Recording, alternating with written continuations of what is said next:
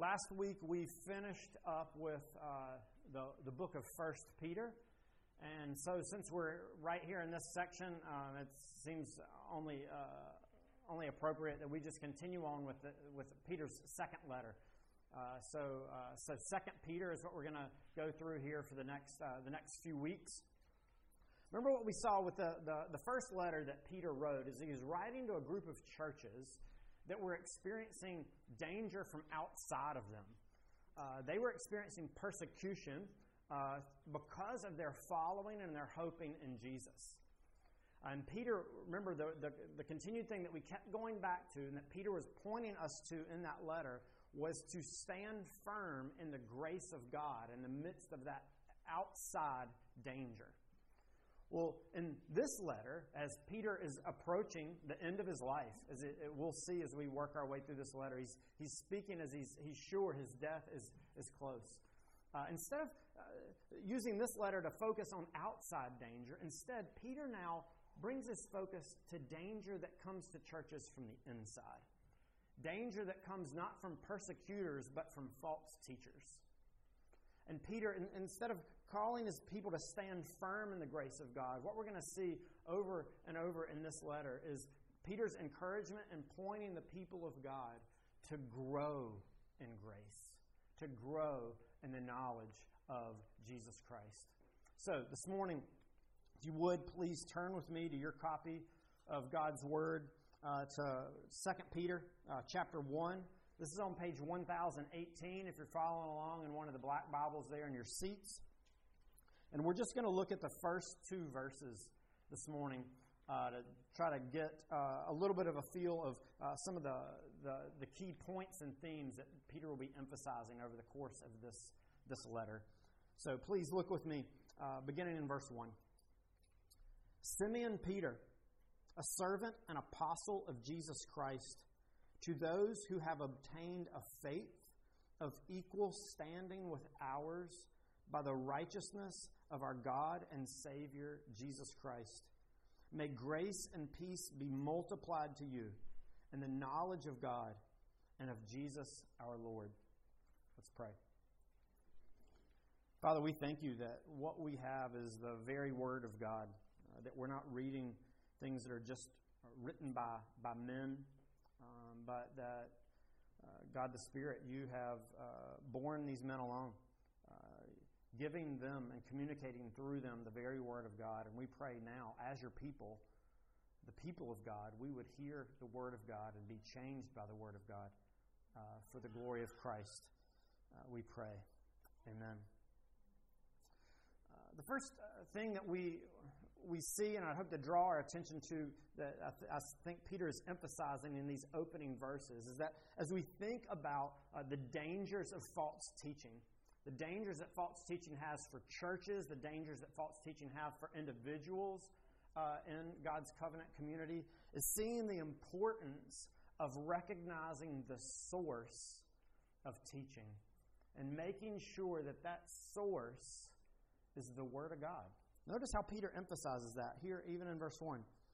Simeon Peter, a servant and apostle of Jesus Christ. Now, here, a lot of times, maybe you've heard him called Simon Peter. This is just another way of transliterating his, his name over from uh, Hebrew or Aramaic into, into Greek. And so it's the same, uh, same guy. But notice how he refers to himself as a servant and as an apostle. Uh, that language, servant, it, Peter's not emphasizing so much that he serves Jesus uh, as much as he's uh, designating and putting himself in the same kind of category as God's spokespeople from the Old Testament, those who were called servants of the Lord. And here Peter identifies and designates himself as being a servant of Jesus Christ. Just as uh, the servants of the Lord in the Old Testament, guys like Abraham, guys like David, were appointed and placed over uh, as representatives of God's people, and they communicated and spoke in, in a, uh, in a unique and, and, and recognized authoritative way to God's people. Peter is saying, This is who I am. I have been sent and placed here by God. I am serving Him as one of His appointed representatives. He emphasizes that again using this second term, apostle Remember, we, we saw this a lot uh, in, as we were going through 1 Peter, of seeing Peter uh, being designated and appointed by Jesus. Uh, there were many people that followed Christ, but he appointed and designated 12 who were going to speak on his behalf, who were going to speak the words of Jesus, the words of God to the people of God, so that if there came a, a, a confusion or question about what was really true, about what Jesus taught, about who he was, uh, about what God desired for us, and, um, and how we were to, to live our lives now that Christ had come. It was going to be these spokespeople, Peter being one of them, these servants, these apostles that pointed us and showed us what the source of the teaching was. Peter is saying, Don't listen to it. What I'm giving you is not my words. I'm speaking as a representative of Christ. And the words and what I am communicating to you come from our God. You see, the source is important. Uh, several years ago, um, one of the oldest art galleries in New York, the Knoedler Gallery, found themselves in deep controversy because they had been buying uh, abstract expressionist paintings. Think Jackson Pollock and those kind of guys. They've been buying these paintings from this one lady who seemed to have all of a sudden, over the course of several years, come into just a treasure trove of these, this, this artwork. And they would buy them from her for hundreds of thousands of dollars and turn around and sell them for millions. They made $81 million selling these paintings. But what the art director failed to do is find out exactly the source of these paintings and where they were coming from. Because uh, if, you, if you don't know and understand the source, the danger is that, that fraud can occur. That things that were presented and communicated as being genuine from the artist itself could actually be fake, could be false. And that's ended up what they found out occurred. These paintings were not made by these, uh, these master artists. It was made by a master forger in New York who created every single one of these paintings. And due to not comparing them to the originals, not understanding truly and fully the source of this artwork, it resulted in, uh, in fraud. It resulted in damage occurring to everyone who bought these paintings. Peter here is saying, Church, we need to recognize and understand the dangers. We need to recognize and understand the source of the teaching that we are experiencing and hearing. If we encounter anything, our first reaction and response should be to go to the source of true teaching, which Peter is directing us is to the Word of God. And see, is what I'm hearing in my church is what I'm reading and hearing online, is what I'm thinking in my own head consistent with God's Word? Because there's only one source of this kind of, of truth, and it is the Word of God. Here, we're not talking just about cults, but think about the prevalency and how easy it is for people to be followed as um, spiritual guides, religious experts who have authority and are automatically perceived as being sound teachers because they have a blog, because they have a podcast, because they're on YouTube and they have followers. Is, is, is the source of their truth the amount of followers that they have? Is, is, is the source of their truth because of how catchy it sounds in your ears or how enjoyable it is to listen to them or the kind of promises they give you for your life now? Or are you comparing and drawing these things back and going back to the Word of God and seeing how is what I am hearing compare to God's Word? And if, if, if there is a difference, then what I rest on is the Word of God. What I rest on is the authoritative teaching that comes from God's prophets, that come from God's apostles. And both of those offices have ended. No one speaks new authoritative messages from God any longer. We have all we need. What are you giving your life to follow? What is shaping your uh, living out your life in the world as you seek to follow our God? Uh, is the, the teaching that you're following. is what we are being exposed to. Whether it's uh, the people would, would put themselves off as, uh, as uh, religious or spiritual or not. Any teaching or claims that we encounter, are we recognizing and seeing the source and going back and comparing it to the Word of God? If not, we are in danger, Peter says. But it's not just the, the, the source that will help us uh, understand and know false teaching from true teaching. Also, what Peter points us as God's people is the importance of recognizing the foundation of the teaching that we are, are, are hearing, that we're feeding upon. Look at how he points us. It's the foundation of true teaching is Jesus. Look back again in verse 1. Simeon Peter, a servant and apostle of Jesus Christ, to those who have obtained a faith of equal standing with ours by the righteousness of our God and Savior, Jesus Christ. Any teaching that does not point us to Christ, to His righteousness, to His sufficiency, to His perfections, is error, Peter says.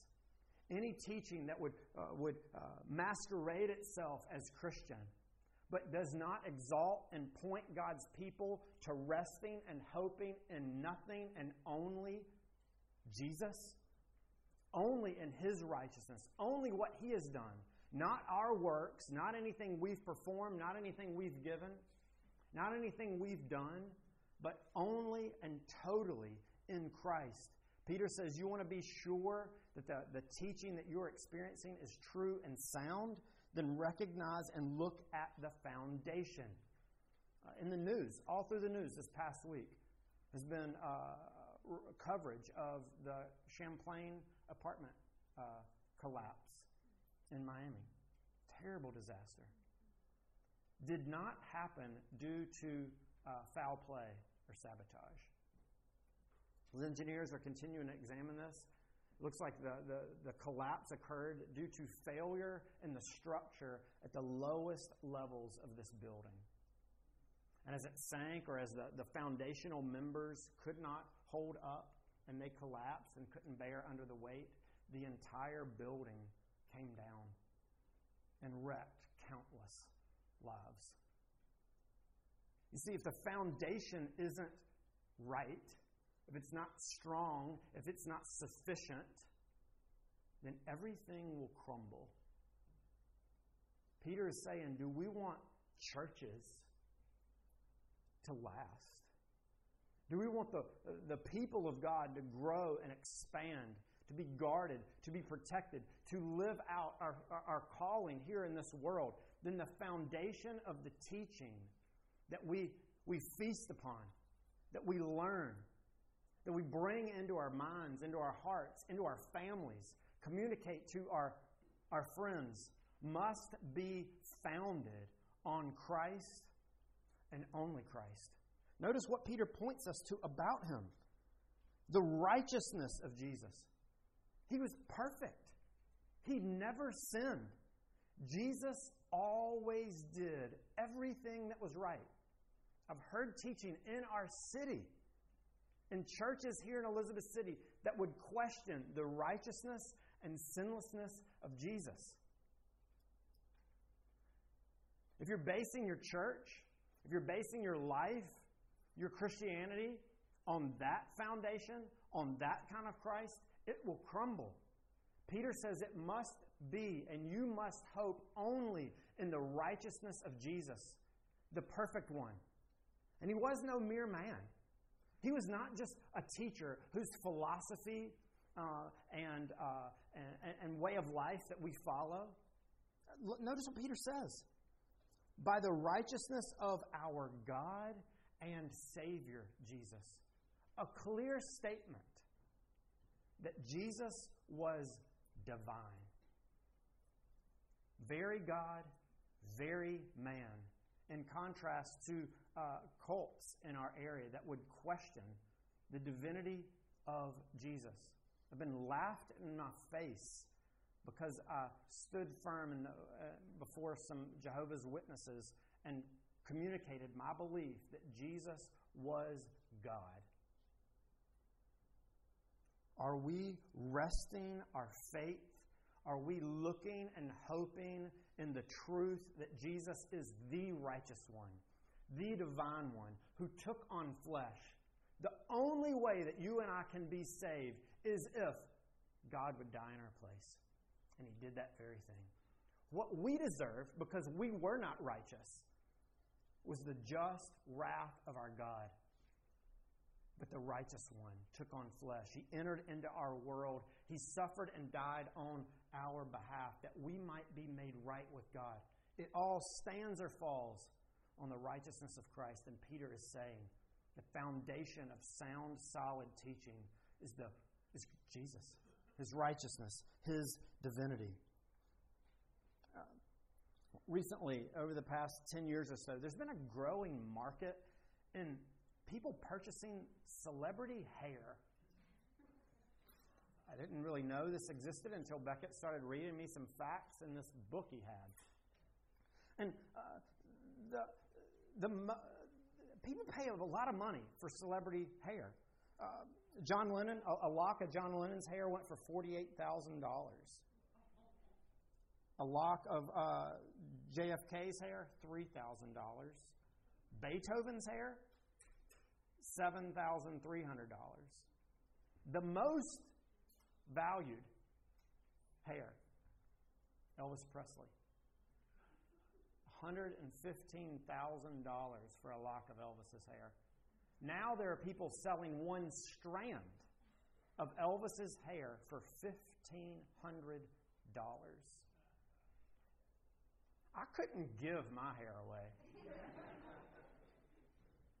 but you notice what Peter says here about the value from, from our world's perspective, things have value based on, on who possesses it, on who, who, whose it is. Elvis's hair is prized, it's valued, it's seen as something that's, that's uh, significant because it was Elvis's. Uh, my hair means nothing.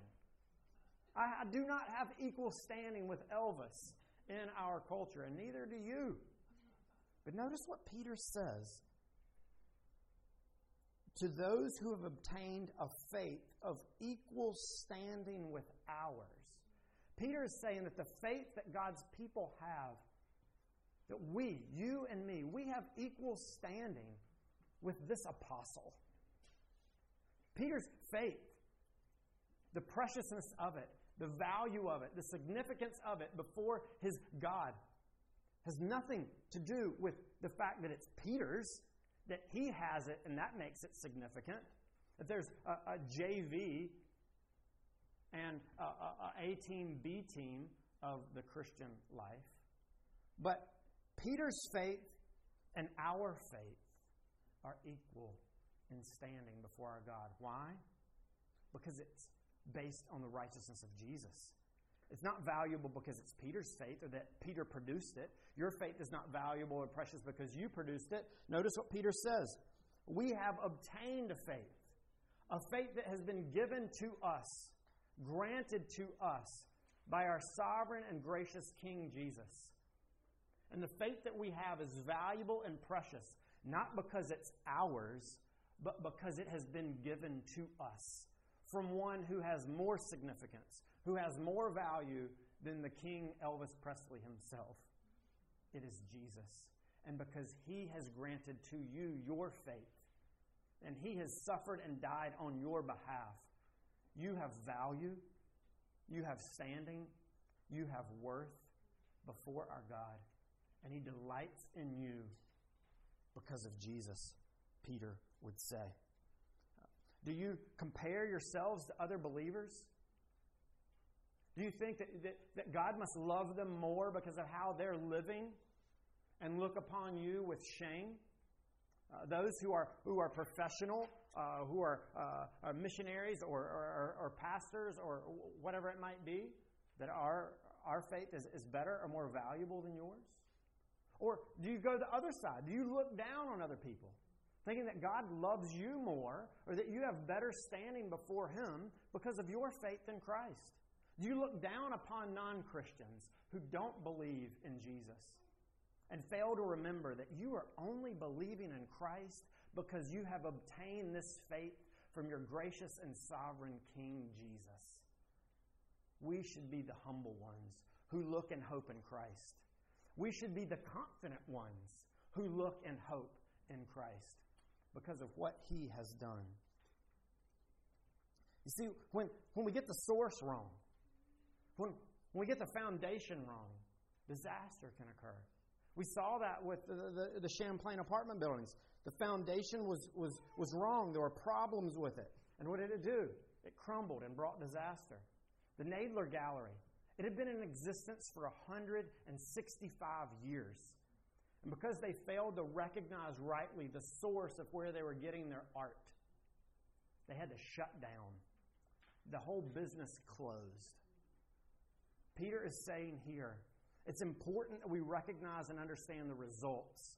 The results of false teaching, we will say, either communicating it or embracing and believing it, Peter will say as we go through the rest of this book, will result in judgment from God, destruction and hardship of lives.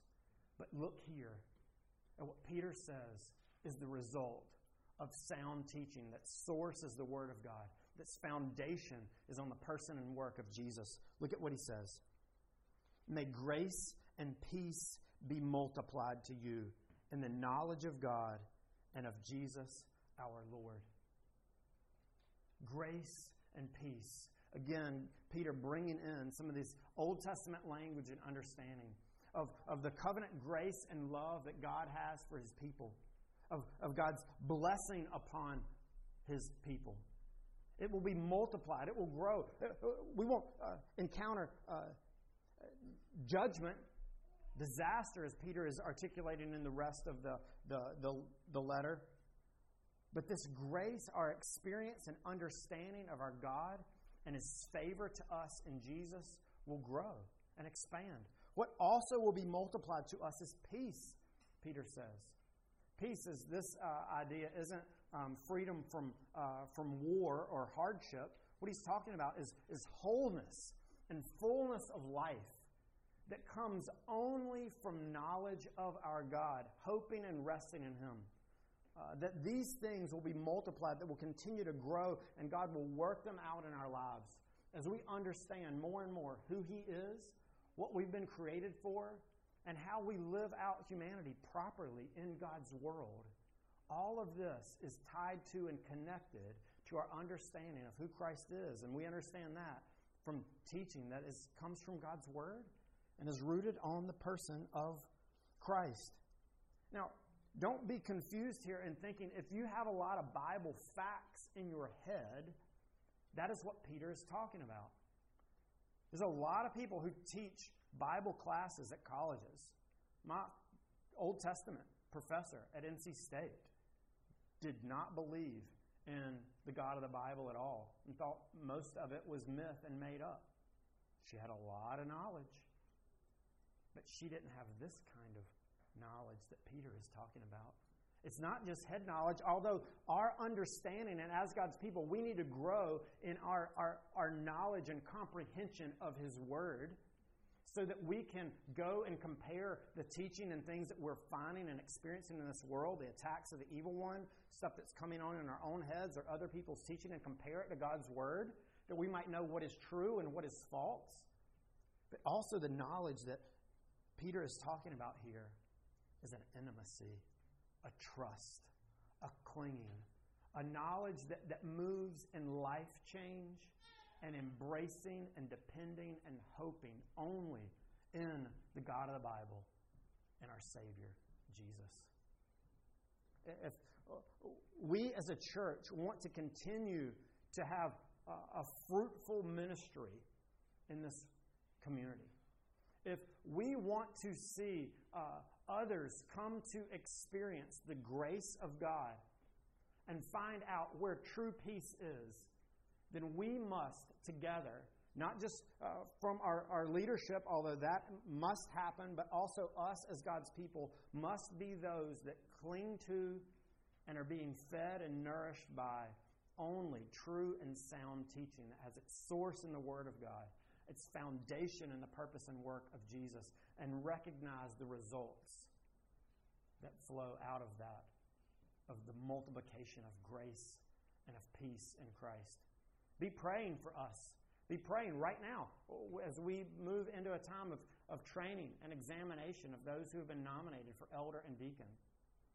Uh, the men who are elected will play a key role in ensuring that moving forward, you are fed the true Word of God and that our church is grounded on nothing but God's Word and the person and work of Christ. Pray that for our denomination. Pray that for every church that calls on Christ in Elizabeth City and around the world. Because if not,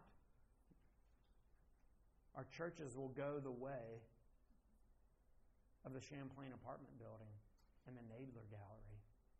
And some of these churches that we read about in the New Testament who later strayed away from the truth of Scriptures, they don't exist anymore. But God continues to work and move in His church, growing and sustaining His people, and it's through His Word. May we be those who hope in our God and hope in the truth of the gospel of Jesus. Let's pray. Christ, we thank you uh, for your word.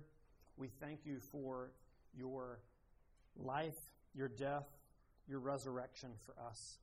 Uh, we pray that you would help us to be more and more discerning, uh, to crave and know uh, good and sound teaching, and to know when something is off, when it's bad, when it's soured, when there's danger in it. Not for our sake. We don't want a, uh, an organization just to exist. We want the glory and the message of Christ to go forth. And we want to participate in that as your people. Please uh, continue to work in us and all of your churches, we pray. In your name, amen.